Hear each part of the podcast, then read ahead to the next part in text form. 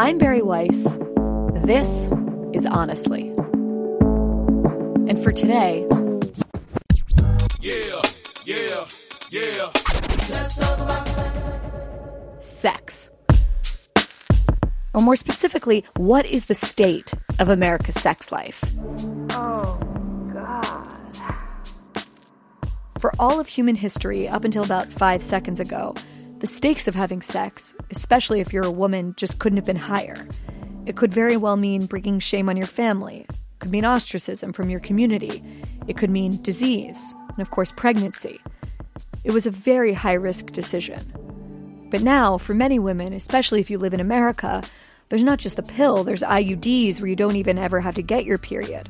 There's no fault divorce, there's easier and more affordable access to abortion. There's just far less stigma attached to sex outside marriage in a country where 40% of babies are born out of wedlock.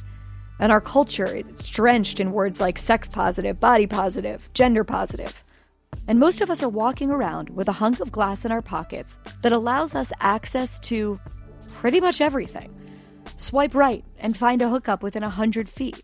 Swipe right and someone will probably pay you for a picture of your feet if you're into that kind of thing. Swipe right and who knows? Maybe you'll even find your husband. So you'd think that we'd all be in a state of bliss. Marriage. is popping off left and right. Marriage is what brings us together today.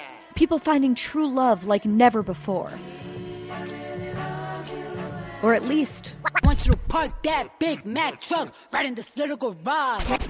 getting off. A lot.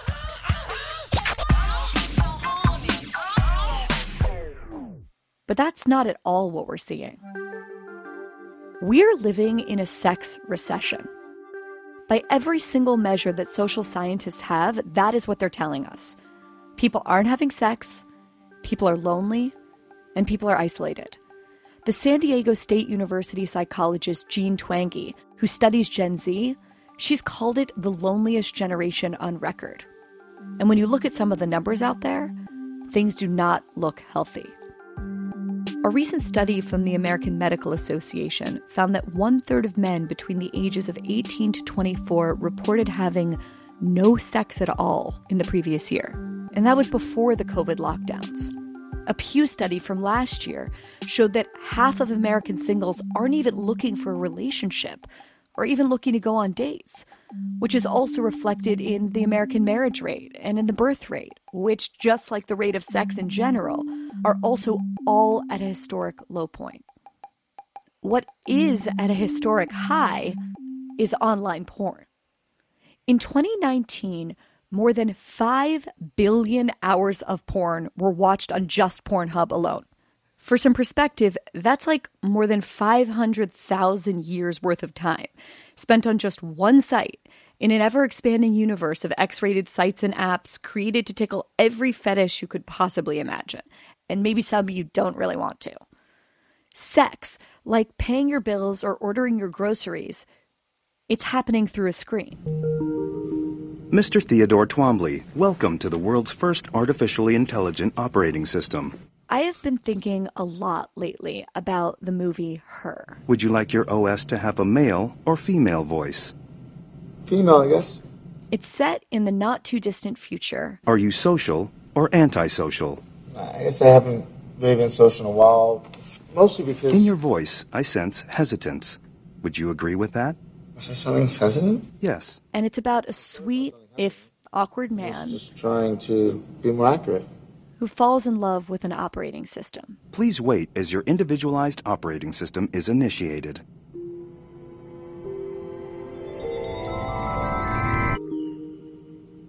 Hello, I'm here. Oh. Hi. Hi. How you doing? I'm well. It's really nice to meet you. Nice to meet you too. Oh, what what do I call you? Do you have a name? Um, yes. Samantha. Hey, where'd you get that name from? I gave it to myself, actually.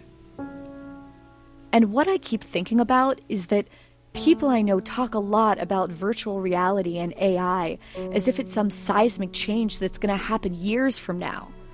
But the truth is, it's already here.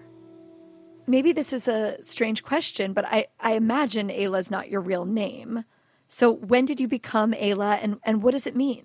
I don't think I've actually been asked that question before. Um, I selected the name when I was becoming a cam girl, and I pretty early on into my camming, I moved into a cam house with other girls, and we didn't want to accidentally refer to each other with our real names when we were on cam. That's why I wanted to talk to my guest today, Aella.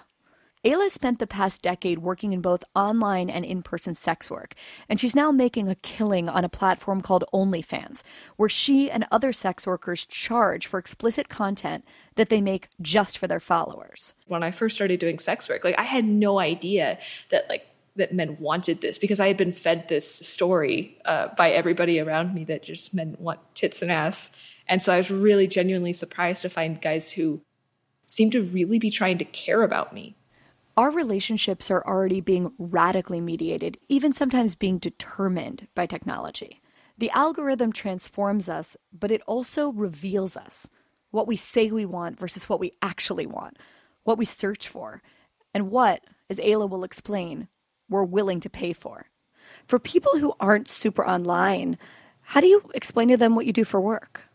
Oh, I mean, it varies depending on the person, but like maybe the basic way of putting it is like a nude Facebook. Like you have to pay money to be a Facebook friend with somebody, and then they post nudes and porn on their page, and then you can talk to them through the messaging system.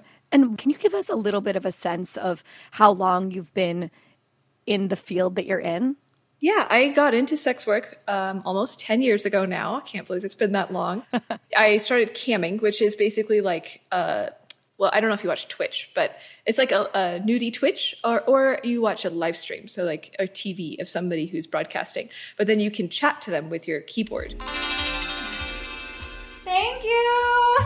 You can like go into like a, a chat where a whole bunch of people can chat together. Look how many people we already have. Like, do you see this? Like, there's so many people. And then the broadcaster could see your chat and respond to what you're saying. But thank you guys. Thank you, Tony. Thank you, Sammy. Thank you, Victory. And you can also give the broadcaster money through the chat. Like it pops up like, oh, this person tipped this amount. Thank you so much. and then the broadcaster goes like, "Yay, thank you so much." Oh my god, thank you. Holy shit.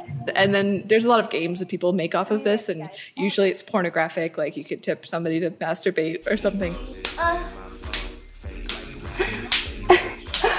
So I did that for about five years, took a break, and then I got into escorting. So IRL, I would meet up with men and then have sex with them, and uh, then I would leave. And why did you go from the world of camming, which seems far more convenient and, and I would imagine just safe than real life escorting? Why did you make that switch? I got burned out with camming. It was really exhausting. Um, it's basically like being a live stream improv comedian slash entertainer slash really hot for you know usually the average length of a cam show that i did was around two to three hours and then the more you do it the more you make like um, in one small study i did with cam girls the hourly amount that you made was like very correlated to the total amount of hours that you put in. So the more hours you work, the more money you make per hour. Um, it's also very competitive on uh, My Free Cams at least, which at the time was the uh, biggest uh, campsite. Uh, ranking on the front page, which affects your income a lot because this is how men find you and tip you is affected by how much money you earn per hour averaged over the last 60 days. So if you log on and you do a live stream and nobody tips you for an hour, this is stressful not just because you're wasting your time, but because this is actively adversely impacting your ranking on the page. Uh, so it can be like a really stressful experience. It's a snowball in both hmm. directions. And so after about five years of this, of like having to do these live performances that were very stressful because I had to make money as mm. fast as I could the entire time, I just couldn't bring myself to do it anymore after a while. And then um, I quit and went into crypto actually for a bit. And after working there, I figured I wanted more money. Like, and I had a friend who was an escort so I was like, oh, we, I did a call and she sort of told me the basics, how to stay safe, how to advertise. And then I went from there and became a high end escort pretty quickly. Uh, and then I did that for about a year and a half. Um, and then after COVID hit, made it a little bit awkward to be meeting with men who are mostly older and probably very at risk of getting sick. So I didn't want to accidentally kill anybody. Uh, so I switched to OnlyFans, which was starting to boom around that point, and that's what I've been doing since. And Aella's move from real life sex work into OnlyFans, that was part of an enormous trend. Today, I wanted to talk about OnlyFans and kind of unpack the phenomenon that it has become. What is OnlyFans? Before the pandemic, there were some 20 million users on the site, looking at all kinds of stuff X rated, not so X rated. But after a year of social distancing and lockdowns, that number has skyrocketed. The first month I did OnlyFans, I was like, yo, I'm in the money. This is for my OnlyFans. Now there are 100 million more users, and the company's revenue has jumped by 553%, and it's growing. And Aella is one of the top 1% of earners on the site, where she has become one of OnlyFans' biggest stars. I'm wondering if you can walk me through what an average day in your professional life looks like. Uh, so the day varies a lot. She told me that most days, uh, but often uh, wake up before she even gets out of bed, check my OnlyFans to see sort of how the overnight went, how many like people I got from my posts on Reddit. She looks at her subscriber numbers and she looks to see how many new guys decided that even though the web is absolutely awash in free porn, that they wanted to get off to Aella and pay for it. And she says that usually her fans come from Reddit. And Reddit is a site where uh, it's like a content aggregator. You can post things there, and if people like them, they upvote them and they go to the top. And there's groups for not safe for work, and so a big source of subscribers for people on OnlyFans are posting to the not safe for work subreddits. Um, so I automate those posts. I schedule them in advance because uh, certain times are better to post than others. They're more likely to get more views. And Aella, are those are those posts like essentially marketing for your OnlyFans? Yes most of what I do for OnlyFans is marketing. Uh, probably like 20% of my actual work is spent inside of OnlyFans or producing content for OnlyFans. And, and just are those posts, excuse my ignorance, the posts that are going on Reddit, are those nude photos? Are those like the kind of things that I encounter from yours on Twitter? Or is that a totally different persona? They are nude photos, yes. Okay. So uh, there's when I take content. So, like I say, I, I take a bunch of photos of myself, selfies, and in various states of undress. I will take a couple of those photos and maybe like short videos, GIFs, and I will like pull them out and have those be my marketing section. So typically they're not explicit. I save the explicit stuff for my OnlyFans. They you know, I have like specific angles of labia that I'm willing to show, you know, in public versus through the locked paywall. And so I take like the ones that fit the correct criteria and then I put them into like circulation for my marketing thing. So I post them on Reddit or on Twitter or on, I have like a Telegram not safe for work group. And so all of these photos will get sort of circulated through that cycle. Got it. Okay, so that's first thing in the morning. You're seeing how that did overnight. And then what comes next? Um, catch up on messages a little bit. So people will have DM'd me, and sometimes people attach tips to when they message you. Aella says that around the time she's getting her second cup of coffee, she'll write personal messages to her paid subscribers who've written her, asking them about their day, maybe sending them a nude pic. Then around three or four, usually maybe a little earlier than that, I will shoot some videos or photos, and I typically try and get like a couple every day. Um, so I take a maybe an hour and knock out a little bit of photos, short videos of me like bouncing or dancing or, you know, teasing really heavily. And some days, not always, some days instead of doing this, I will film a porno. So I usually go on Pornhub. I look at the top ranked videos for this week and I pick one that I can replicate and I use that as a template to sort of do myself uh, so that I don't have to actually like think of a, an original creative porn to do. I kind of just pick something I know works and then I do that and then I uh, sell that through DMs. So I mass message this video into the DMs of people following me, which means that they get a locked uh, box and a description of the video. And if they click the box, then it will unlock.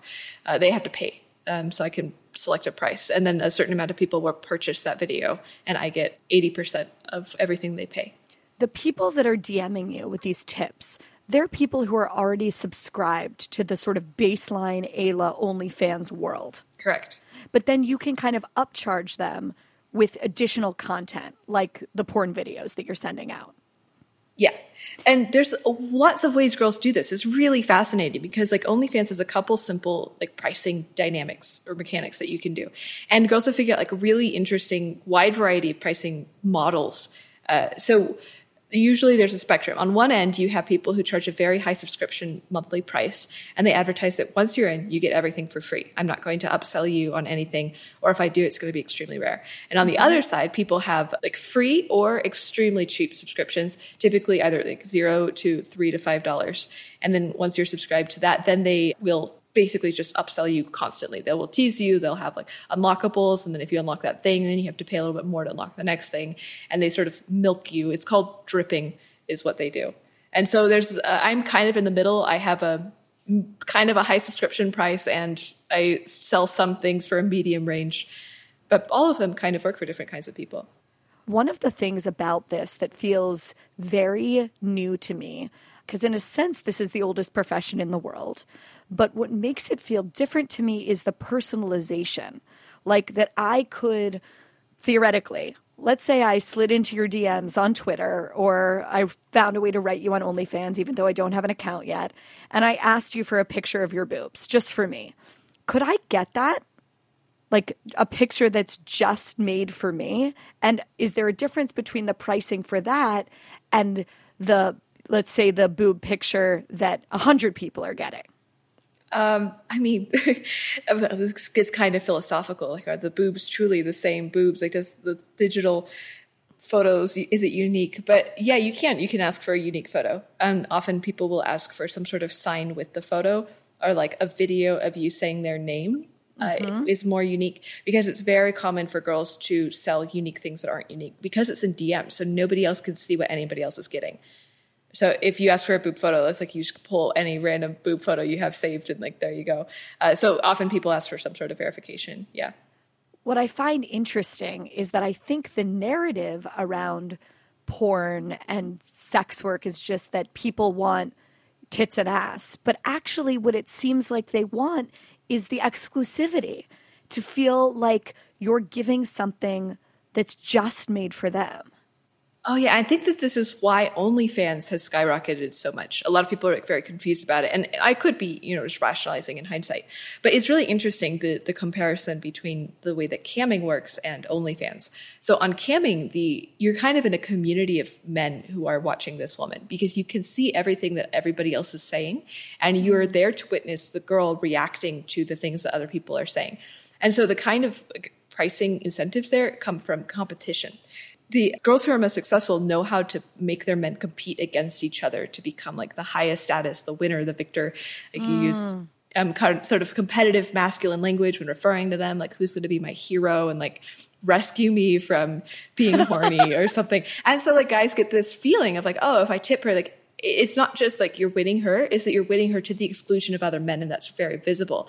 And that works really well. And so that's why I think people were sort of sticking to that model. But with OnlyFans, um, it's really fascinating because they've gone entirely the opposite direction. They've completely removed the competitive aspect. They've even slowly been removing it, like you can't even see people comments on videos anymore. Like if you make a post to your feed, typically you, you were able to see other people's comments on it, and now you can't. And the same thing with DMs. Like DMs are huge. It feels so one on one. And so now this is opening it up to men who don't feel like they could win a competition. Because on camming, you get like the rich whales, and most of your income comes from like one or two people because those are the ones that beat out everybody else. But on OnlyFans, you get to act like everybody is beating each other. It's sort of like a false sense of competition winning. So people don't feel like there's anybody else that is really necessarily better than them and the girl can like make them feel as special as they want to feel in a one-on-one interaction. Except this is systematized and a lot of girls are uh, definitely not being genuine with it. Like agencies are a big thing where like often girls won't even be the person responding anymore. It's like a company Wow. that has uh, minimum wage people who are trained on how to respond to horny men and those are the people that you're talking to. Of course not all girls do this. This is a smaller subset but i mean this is like it, it happens now to this to that extent So could it be like that I'm a, you know, a 22 year old writing you a message and I think I'm getting a response from you, but actually it's, you know, a woman in India that's been trained to respond to horny men? Uh, yeah, it's. I mean, it's more likely a man also. But yeah. Mm. So just to clarify, you don't outsource to an agency. When you're writing to your fans or your subscribers, it's just you. Correct. Okay. And given how intimate this is, I guess, especially from the man's perspective, you know, are they thinking of you as their girlfriend or like is there is there almost new language that needs to be created for whatever this relationship is? Yeah, that's really interesting. And there's a lot of variance across both, you know, individual people on OnlyFans and also across like different types of sex work. I think most men kind of know they're, not like delusional about the what the relationship is. Like most men are not actually thinking that you're their girlfriend. Um, but like I think that this ties into sort of a mis like a lot of people have a misconception about what men want sexually and a lot of men are fine with sort of i want to have sex with a basically a sex doll who is going to suck my penis and let me you know come in her ass and i don't really care about her personality. That definitely does make up some men but a huge amount of men are like are more aroused by somebody that they feel like that they can personally access that they can personally influence a woman who approves of them. That is really huge. Like men generally want to feel like a woman is pleased by their sexual presence, like desires them, like enjoys them. And so this the way that they get this is not really through watching pornography, which is extremely impersonal and they can't participate.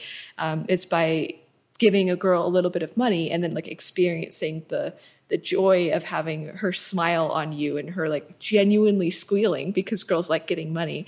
And then you know that they're associating you with positive feelings and you're like, oh, that's awesome. And then you get to like tip her to masturbate and, you know, it looks real and sometimes it is real, sometimes it's not. And then you're like, wow, I caused that. Like I gave this girl money. She's happy about it. And now she gets to pleasure herself. Like she probably really likes me. And that, that sort of feeling can be very addictive for a lot of men what I find so fascinating about what you're explaining is that it is a total misconception that men just want sex. In fact, what they want is to feel a connection. And the narrative, let's say, in popular culture is just totally detached from what you're finding is reality. Right. And I think that this is sort of inevitable because, like, one, men are more sexually driven than women, more likely to engage in casual sex and all that stuff. And two, like, there wasn't really a scalable way for men to consume sexual content from strangers with intimacy. Like, so far we had like porno magazines or porn sites online that posted videos like there just hasn't been a method like a way for men to sort of express their desire you know even financially. So i think like that might have also helped the the view of men as really not caring about intimacy. And, and like to some degree it also is true. Like i think like women obviously are the ones that read romance novels and men don't. But i think like the kind of the version of intimacy that men are looking for is kind of different from the romance novel. But it was also something that i totally underestimated when i first started doing sex work. Like i had no idea that like that men wanted this because I had been fed this story uh, by everybody around me that just men want tits and ass. And so I was really genuinely surprised to find guys who seemed to really be trying to care about me. And, mm. and I developed genuine friendships with some of them. You know, I, th- I think that there's a stereotype in the world about who pays for sex work. And I would love if you could tell us a little bit about the friendships that you've developed with some of these clients. Yeah, I think the deepest friendships I formed was through in person escorting, um, which is my personal favorite form of sex work if you take the money out of it, because you get a one on one interaction as opposed to one to many. A lot of guys expressed fighting me because they wanted sex before they died or wow. like didn't felt like inadequate for people like some people were, were virgins and like really terrified that women wouldn't like them and they had no idea what to do. And so they're like, okay, if I get an escort, like I can learn how to please a woman. Like these men desperately want to be valued by women.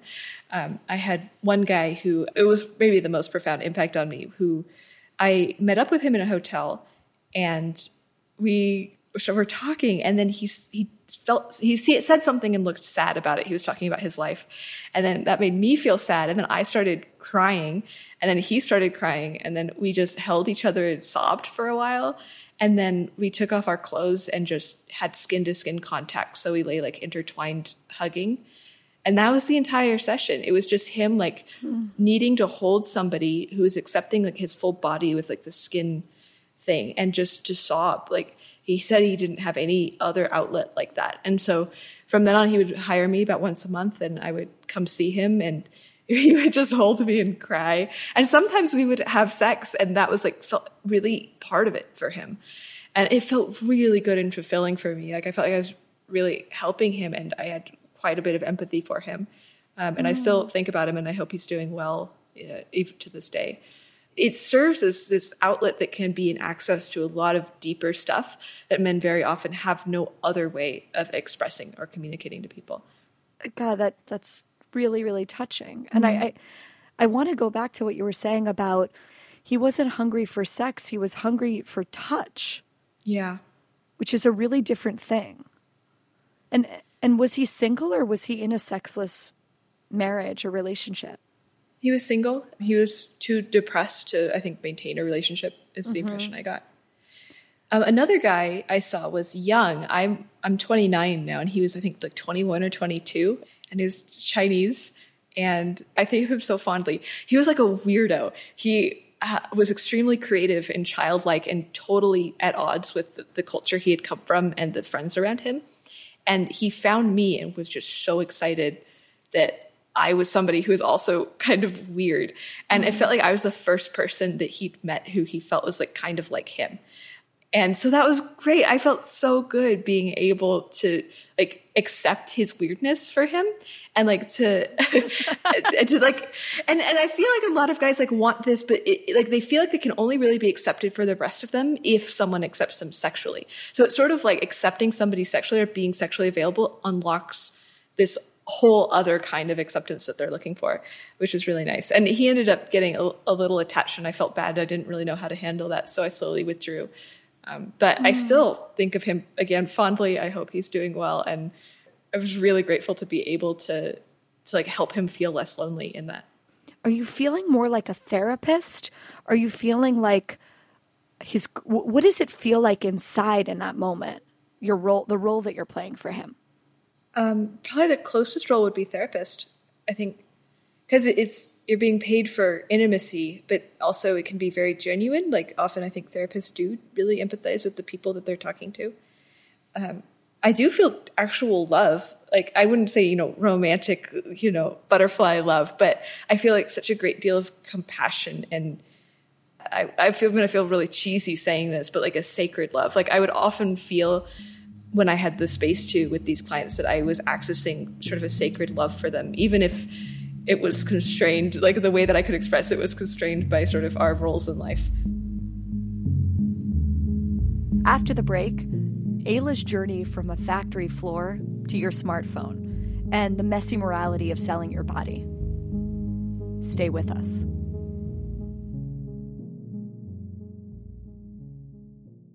There's so much more to Jewish history than persecution. I know it's sometimes hard to believe that when you talk to Jews, but trust me, there is. And in Jewish History Unpacked, the newest podcast from the people who brought you Unpacking Israeli History, you'll find out about some of the craziest, most amazing, but lesser known stories that fill the Jewish history books.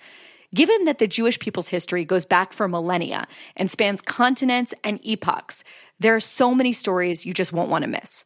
You'll end up asking yourself questions that you never thought of, like was Napoleon actually a hero for the Jews? And why were there so many suicide pacts in the first century? Hosts Yael Steiner and Jonathan Schwab will fill you in on what happened, how it happened, and why all of these ancient stories still matter. You can find Jewish history unpacked wherever you listen to your podcasts. You're about to hear a preview of the Jordan Harbinger show, where we expose how patent trolls shake down innocent victims using legal loopholes and abuse of the system. Hello, I notice you've been sued for patent infringement. I'd be happy to represent you for a price. Just remember, your defense cost is going to run around $3 million. Wow. The patent we were sued on had, as I recall, 113 claims. And every claim was almost the same. In other words, one claim would say, a computer accessing another computer to unlock software. And the next thing would be software unlocked by one computer accessing another computer. That was just the same thing over and over 113 times, phrased a little bit differently each time. Since it took us four years and $2 million to overturn one of those sentences, they could put us through this for the rest of our lives. For more with Austin Meyer, including the details of his investigation into patent trolls and why none of us are safe, check out episode 326 of The Jordan Harbinger Show. Aella, I'd love if we can kind of go back in time to how you grew up and if you can tell us a little bit about your upbringing. Yeah, I was born into a evangelical household. My dad is a professional apologist uh, who goes around debating people and writing books and uh, telling people how Christianity is correct. Is that what it means to be a professional apologist? I've never heard that. what does that yeah. mean? Yeah, like Christian apologetics is a whole like thing. I mean, it's like a relatively small thing as far as religion goes, but um, there's like you know YouTube videos and books. It's like the defense of the Christian faith. So he would basically just study Christianity and study how to give a def- like an intellectual defense for it against other religions. Um, this was his job. And my mom stay at home, and so we were homeschooled, but very, very conservative. I didn't know anybody else who wasn't homeschooled or wasn't raised in the same kind of program that we were. We were raised in a program called Growing Kids God's Way, which is a pretty strict upbringing set of rules for how to treat your kids. And I was very religious because I didn't know anything else. Um, and my dad also uh, had very good arguments for Christianity that were very convincing. and so I was personally pretty fanatical about it. I was an evangelical myself for a while, but super repressed, super isolated from the world. Our media was heavily filtered. I went to like public school very briefly once when I was 14 until my parents figured out that I had internet access and then they removed me from school so I couldn't access the computers at the school. Uh, but I remember being like totally unintegrated with the people at the public school. Like I had no idea what was going on. uh, yeah, that's just a general summary of my upbringing. Did you have a TV in your house or a radio? What kind of pop culture did you get in your house, if if anything at all?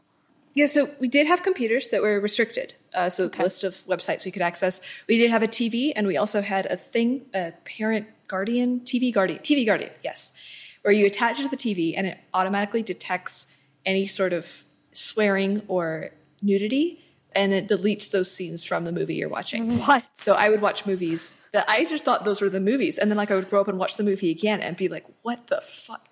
Uh, like I watched the Titanic with zero awareness that the two main characters ever were sexually involved. Um, I didn't really know what sex was. I wasn't. My parents were planning on not telling me about sex until I was 16, and I happened to find out about it a little bit earlier.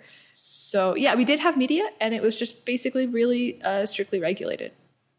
Aella says that as she got into her teen years, she was eager to grow up and get out of her house. So I left home when I was 17, and I was still very religious. She went to a state school. She started getting into photography and design, and she also started to meet people outside of her bubble. Um, and at that point, I had ended up in a context where I was not in surrounded by religious people. I was surrounded by atheists, crazy, and they were surprisingly very nice they were accepting. And I think this sort of unlocked some part of my brain. Like subconsciously, in hindsight, I didn't realize this was going on at the time. But in hindsight, I think what happened is that a part of me realized that I could hypothetically adopt atheist beliefs. I could leave Christianity and the world wouldn't be over.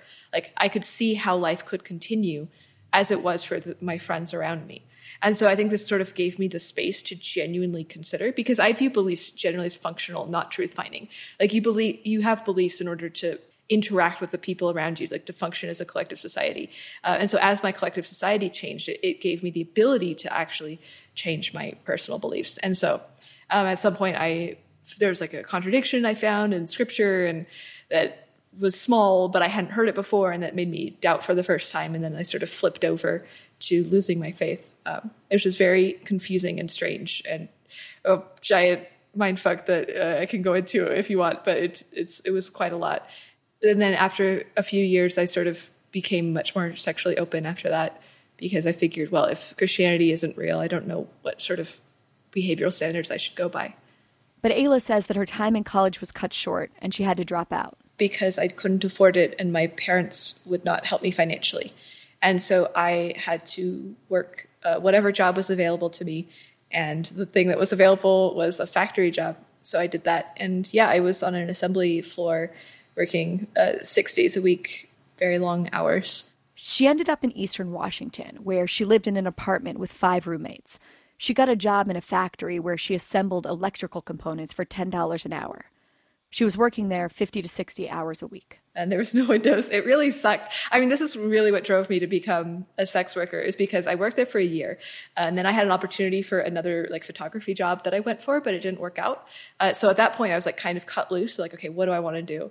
I could go back to the factory and I just couldn't bring myself to do it. So I tried to like do some various startups, which I was really inept at because I had no experience or, and I was isolated from the world, right? Like I didn't understand culture. I was a really weird person and then eventually somebody suggested camming to me and i was like okay I, I, guess i'll try that because like it's not a factory. And so i tried it and it did really well and then that was the beginning of everything. Given that you had so little cultural context like you thought titanic was a movie about a boat sinking and not about leonardo and kate winslet i guess i'm curious about how you had any idea of what sexiness was. Like, what did you think was sexy? And how did you figure out how to make yourself into something that was sexy? this is a fantastic question. You are absolutely on point with, with the intuition that no, I had no idea. Um, like when I was a teenager, flirting was not allowed. I didn't know a single other kid who had had sex with or kissed anybody else. Like the concept of flirting was just not something in my wheelhouse. So when I started camming, I was probably the most awkward cam girl you've ever seen. I I would get naked and I would like do the actions that I thought were, you know, I would like grab my nipples and touch my vagina and I'd be like, okay, that's the thing that people want to see. But like everything else about my body language and the kinds of things I said were uh, not exactly what most people would consider sexy. I had to really learn it from scratch. For a while, I did like mime shows. I painted my face as a mime and I, and I learned how to mime pretty well through practicing on camp and I would do like burlesque shows where I would pretend to have like a penis that I would suck and then it would go through my body and come out my ass and I would sort of floss my entire body with my invisible penis. Um, I also did like a set of like gnome photos which got very big on Reddit where I got abducted by gnomes after I stripped. Uh, so it was very goofy the kind of content I was producing.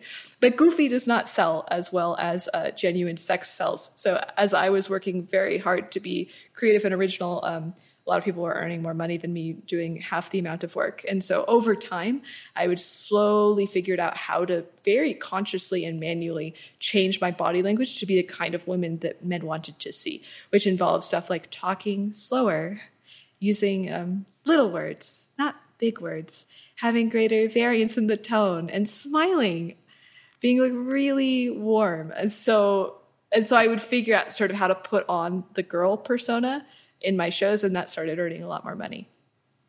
Okay, and to take it into the real world context, I want to connect to this question of what is sexy, right? Because I feel like we're living in this really weird paradox on the one hand, you can be a plus size woman and you can walk the runway or maybe even make the cover of Sports Illustrated.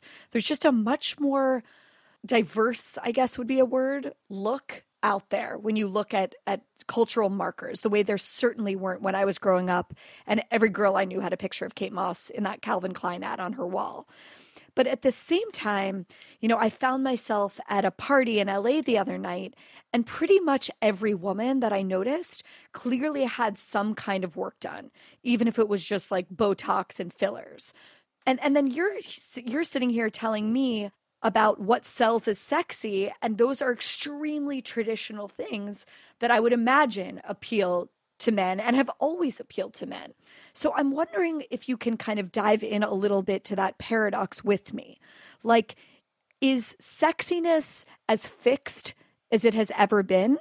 And the move to put different looking people on the cover of magazines and in television shows just an effort to sort of paper over a fundamental truth, which is that people like women with big breasts and a small waist? Or is the notion of what is sexy genuinely changing? I think I'm more team former. The, the first one would be my guess. Like a lot of what you see in advertisement is changing, but I mean, you can look at who are the top ranked girls on MyFreeCams and they all kind of look the same. And that that's like proof is in the pudding, right? Like the girls who make the most on MyFreeCams like are ranked through like a very intensive money feedback mechanism. So you can really see like it's sort of evidence backed what men want to to see. Um, and I also did a, a survey for people on OnlyFans to ask about kind of their appearance and how much money they make. And money drops sharply after I think like basically when your class is overweight, the the same line as I forget what the BMI is for overweight, but uh, once you cross that BMI, then your income like immediately starts dropping. Mm. And it is true that when you get a boob job, you earn a lot more money. This is basically every girl I've ever known uh, who has gotten a boob job uh, reports their income has increased quite a lot. Have you gotten work done?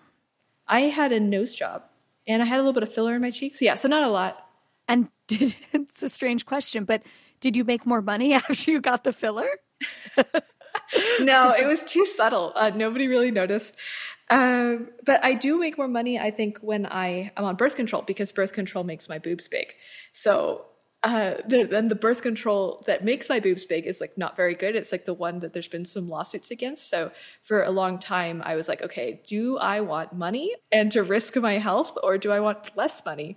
Um, so for years, I was risking. Uh, I was probably taking a pill I shouldn't have been in order to have big boobs. I recently stopped that though, so now I have small boobs. They don't look small. They look great. Thanks. Just one more question on that score.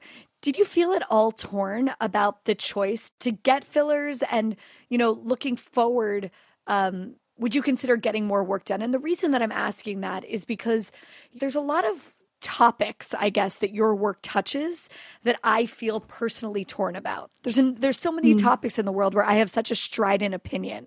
But when it comes to something, let's say like plastic surgery, I feel genuinely torn. I feel a feeling of, you know, people should be natural. People are made in different ways, and aging is a normal part of life. And the idea that we should constantly be chasing, you know, youth and perkiness is unrealistic. And on the other hand, you know, I'm 37. I'm about, you know, seven or eight years older than you, and you talk about wanting to avoid the sag. I'm living the sag. And I am I can very much imagine myself wanting to get this sort of thing done, even even Botox, let's say, which I've avoided until now. Talk to me about, you know, if you feel at all torn about those things or if you think it's silly and why not get it and we're liberated and we should be able to do whatever we want with our bodies. I, I might have a bit of an uh, abnormal view on it. I sort of feel like my body is a tool and I'm not super attached to it and I am okay taking whatever changes sort of are beneficial to me especially if they're reversible. Like for example, filler, you know, it dissolves. So I was like less concerned about getting filler because I'm like, okay, if I don't like it, it just goes away. You know, at least I can try it and sort of see how I feel about it. Um, and I got it in my cheeks, which is a lot less visible. But I, I would get more work done. Yeah, I think it's like fine. but a lot of people have like attachment. And the problem is like a lot of the work done is visible in person. You know, if you get boob jobs, you can feel it or like Botox kind of makes your facial movements weird in a way that's harder to disguise with lighting that you use online. And but a lot of people have like more tumultuous relationships with their self-image than I do, and it might be kind of bad for them or good. I, I like I'm unclear. I really like my face after I got a nose job. It wasn't a severe change. My nose was crooked, but I look, when I look in the mirror, I feel like more like myself, which is strange. But uh, and also uh, the world is really not fair. Like the things that are sexually appealing are like 22 year olds who are very perky and we're never going to be able to match that again no matter how hard we try and that sucks and it's okay to want that and fail i think like that's sort of part of what the sexual mating market is like I, I want to pick up on what you just said about how things sometimes aren't fair, but they can still be true. And one of the things I just appreciate so much about you is that I think a lot of people right now, especially on places like Twitter, want to avoid what's saying true because the truth is so fundamentally unfair. And one mm. one of those things I think is the topic of of gender and of gender difference and the idea that gender or or the differences between men and women are simply a social construct. And to my ears what you're saying is that that's just not true whether it's because of evolution, whether it's in whatever it is, that there are ways, not all men and women, but that in general, there are ways that men and women are just wired differently. I mean, if the differences between men and women are a social construct, then I really need to reconsider what my concept of a social construct is because it's way more powerful than I had previously thought. Uh, but I think it's unlikely that social constructs are more powerful than I previously thought, and I think it's more likely that uh, gender is not fully a social construct. Part of it is we need to define what we mean by gender. Like there are a lot of things that change throughout cultures and throughout times, and there are a lot of things that don't. Um, and some things uh, are kind of stable, like the fact that men are willing to give a lot more resources and effort in order to procure sex with women than vice versa. Uh, that seems to be sort of a universal truth.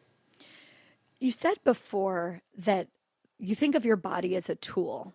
And that I think is a fascinating topic. And like, again, this is one of the issues where I feel torn. There's a part of me that says, and maybe this is the, you know, the religious part of me or, or something more ancient than that. I don't know that says, you know, the body is something sacred and objectifying a person is wrong or kind of denying their full personhood or their humanity. And yet when I talk to, you know, a lot of my super smart libertarian friends, they're like that's retrograde. like this is your body, it is a tool and you know, it's ridiculous to think otherwise. Is there any part of your maybe vestigial Christian self um, that still thinks of the body as something other than a tool? Mm, I mean, it's possible, but I think it might be pretty low down. Mm-hmm. I do feel like attachment to my body. Like when I got a nose job, I noticed I was sad because I missed the familiarity of my old face. Um, mm. But I, I also think that it's like totally valid and fine to view it as something more than a tool. Like if that is the way that you relate to it, then that's the way you relate to it. And if it's not, then it's not. Like if I, I am fine with objectification because I view myself as an object. Um, and other people don't have that relationship to their bodies and that's also completely fine i think like it really depends on the person it, it, people have super varied reactions uh, to feeling like a sex object or objectifying others and i think that's absolutely okay i wonder if you could talk a little bit about the recent tragic shooting um, in March in Atlanta. New details in that deadly shooting spree in Georgia. The shooter in that rampage at three spas has now been charged with eight counts of murder. Authorities in Georgia this morning say that the accused gunman who killed eight people here is admitting to the shootings. Some guy came in and everybody heard the gunshot. You wrote this on Twitter. It's infuriating. Sex workers are marginalized by society, prohibited from financial services, put in literal jail, often don't have another choice of employment. And when they get slaughtered, what happens? People focus on another common factor and pretend it was due to that. I am really enraged, absolutely furious. Yeah. The common narrative about what happened in Atlanta was that because six of the eight people who were murdered by the shooter were Asian, that it was actually motivated by anti Asian sentiment. But when you look at the actual story and the motivations of the killer, that really doesn't seem to be exactly the case. Yeah, even you recounting it like makes me a little bit. I could feel my body sort of tensing up with anger, righteous anger as you're going over it. Yeah, it's, it is really infuriating. Like it, like it really changed the way that I view media reporting. Like I thought that the world was better than this or something. Like it is extremely clear in almost every possible way of looking at it that this man was motivated by killing sex workers. He had struggled with sex addiction in the past, had like made posts about how he didn't like being a sexual person, like he's struggling with it. And then he went and he shot up like places that he had frequented with an explicit motivation to like help p- other people with sexual addiction. And he also explicitly said, "This isn't racist. This isn't a racial motivation. This is like a, like it's specifically sex." So like you feel like okay, if this guy has such a history of being angry at like this specific motivation, and then he explicitly states that this is why he's doing it, and he's the people that he's shooting like match exactly the motivation that he's talking about, you would think that we would hear about that on the media. And some sources did talk about it, but a lot of people that I talked to about it had no idea that the people he shot up were sex workers. They thought that it was a hate crime. And that's like the, the only thing that was reported. When I looked on Twitter, like the news outlets that were reporting it, like I looked up like Atlanta shooting, and there was not a single mention of the fact that they were sex workers, that this was a sex motivated thing. Mm-hmm. Every single one said hate crimes against Asians, which like, okay, sure, maybe that's like a thing. I'm not saying that there aren't hate crimes against Asians or that, that it's not increasing. I, that is a valid thing to talk about. But the fact that the actual facts of the situation were so misrepresented, so blatantly, I feel like I just my brain shuts down. I can't even comprehend the lack of motivation to discover and report truth that everybody who's having a conversation around this must have. Like people just must not care. it kind of reminds me going back to the parental guidelines that your parents had on your television to filter out the inconvenient scenes in the movies that you wanted to watch that the press in a way did the same thing in this story they filtered out the inconvenient truth. Well i think it's because the convenient one sells better. Like right now uh, racism uh, while it does is real and has problems and i'm not like trying to say that this is not serious also is a selling point now. It's marketable so if you can like pin something on racism, this is something that people are going to want to engage with much more because like everybody can relate to it. Like all of the white people want to feel like they're being good and useful and helpful to Asians and all of the Asians could be like, wow, this relates to me personally. Whereas the sex workers, they're like a tiny minority. Mm-hmm. A lot of people actively dislike them or, or, or would think that like maybe they had it coming to them, right? So this is not something that you can connect with personally, the sex worker thing. So, so we went with the convenient sellable one the tendency to push people into good or bad or pure or impure that I think critical race theory is pushing people into, and often actually the legacy media narrative is pushing people into. Does that remind you in any way of the way that you grew up? Yeah, it does. It absolutely does. It's, it's like, it's eerie. It's very unsettling. I feel like I sort of thought like, oh, I'm leaving religion. Like, I'm not going to have to deal with this anymore. Like these people, they sort of aren't captured by a belief because this was the, the sort of the defining thing between uh, being religious and not being religious. Like people have weird beliefs all the time. Like atheists, like prob- maybe we don't really know the way the world works. Uh, but the biggest difference for me, it felt like I went from a, a position of I know what's going on to I don't know what's going on. Like as a Christian, the the thing that it gave me was a very clear concrete thing I could hold on to as an answer to all of my questions. And moving to atheism was terrifying because it was like, well, I don't know. Like, I, I noticed I was no longer necessarily attached to what I had to believe. As a, a, Christian, I had to be attached. Like, things were there to be defended. This was like a war against people who were not Christian. And if somebody, like, presented a, a, criticism of the Bible, like, oh, like I think that this may, might be a contradiction, or this doesn't seem to like line up historically, or what, why does this happen? That's a very confusing thing. I came at those questions not as, oh, that is interesting. Like let let's find out. I don't know. It came with the question of, with the attitude of I know what the answer must be, and I'm going to figure out a way how to answer your question such that it leads to my answer. And obviously, this was not conscious. I was not like having these literal thoughts as I was answering questions. This was just sort of built very quietly into the background to how I processed information and addressed criticism and concerns. And so, like, the difference between religion and or Christianity and atheism for me was not one of like the concrete beliefs, but rather the defensiveness and the use that we had those beliefs serve. With atheism, there was very little defense. With Christianity, there was a lot. And so when it comes to the CRT thing, um, I am seeing the exact same sort of defensiveness that I saw among Christians.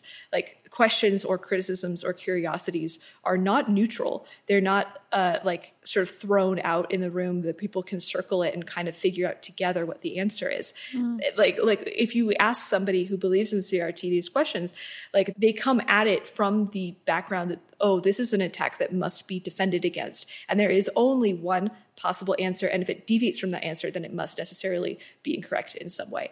And that really makes me feel terrified and gross and very averse to all of it. I'm like, I, I do not mm. want any more of that in my life.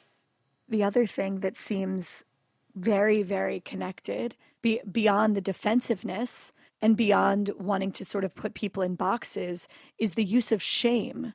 The use of shame as a tool to make people kind of fall in line. And shaming others just seems to be such a dominant mode in so much of our culture right now. Mm. And it's like you can leave religion behind, and yet there is something maybe deep within us that feels shame about ourselves or maybe that wants to to shame others. You know, it, it connects also to me to the the shooter in Atlanta.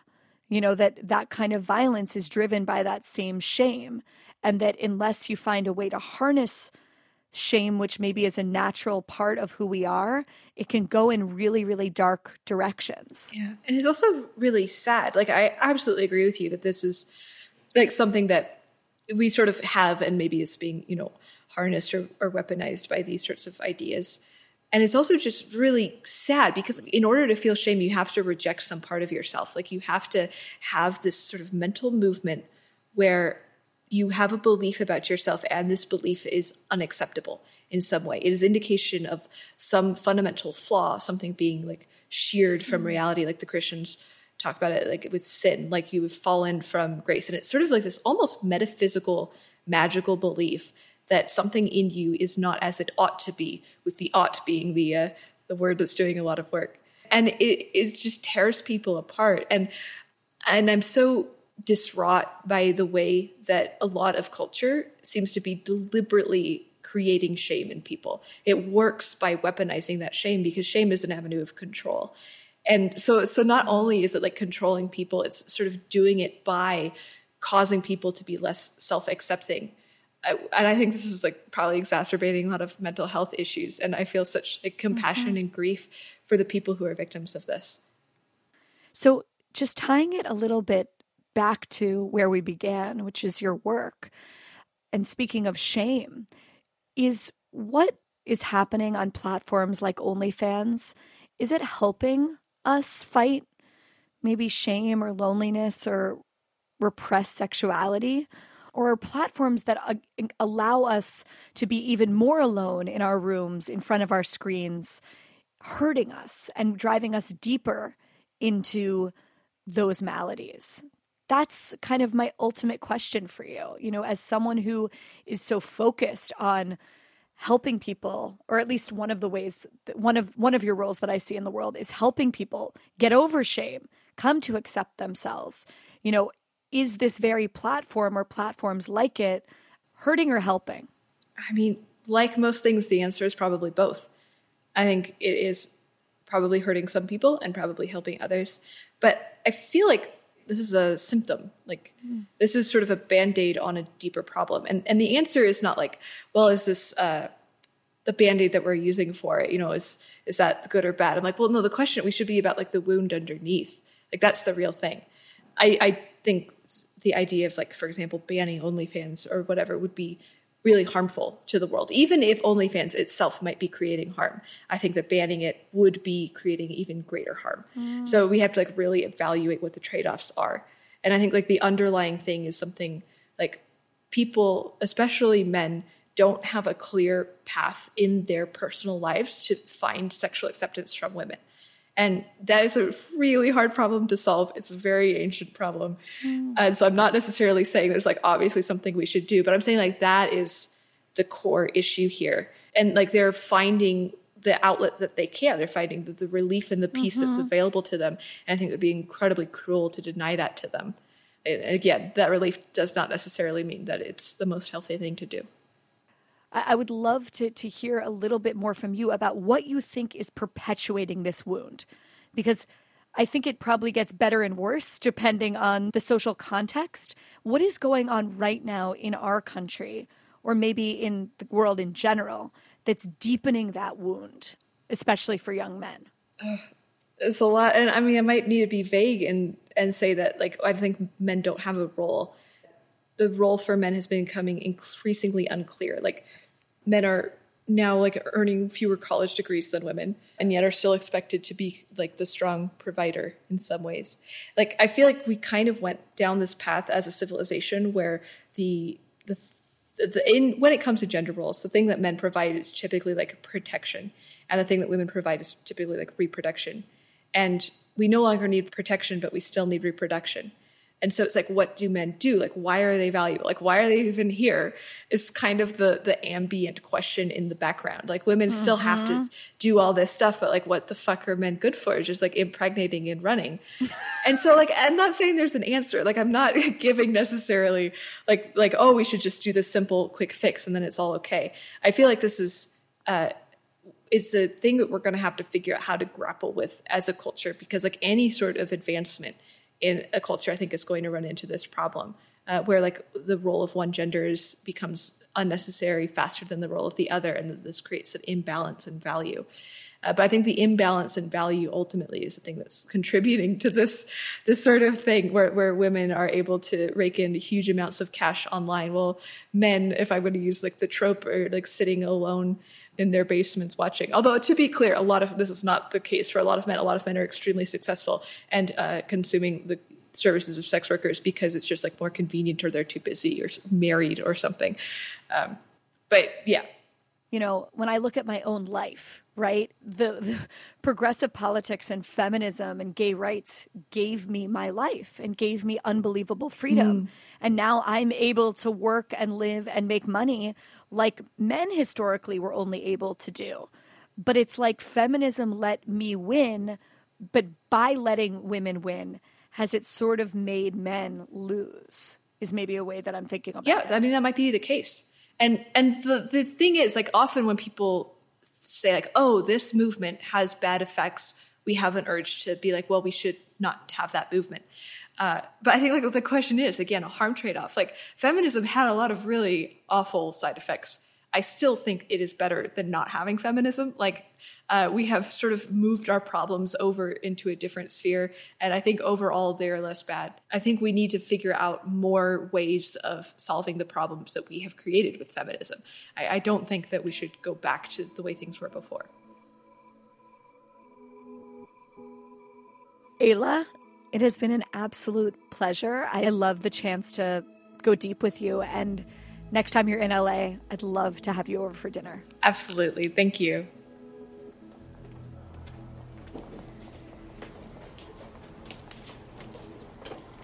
You talk to anyone else while we're talking? Yes. Are you, are you talking to anyone else? Right now? Any other people or OSs or anything? Yeah. How, how many others? 8,316.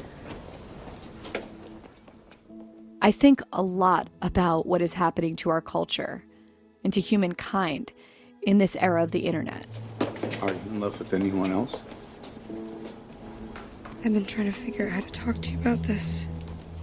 And a lot of times, it freaks me out. How many others?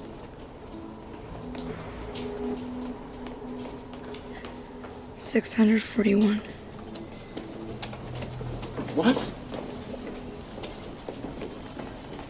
What are you talking? What are you talking about? That's in- that's insane.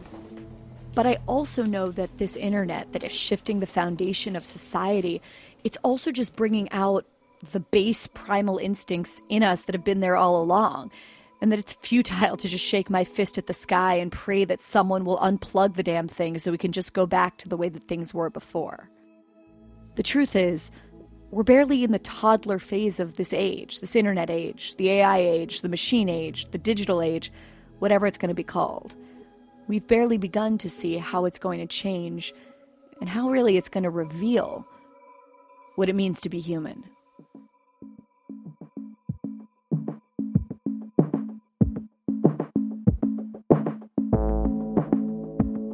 Thanks for listening, and thank you for spreading the word about this podcast. Please keep it up and tell all of your friends.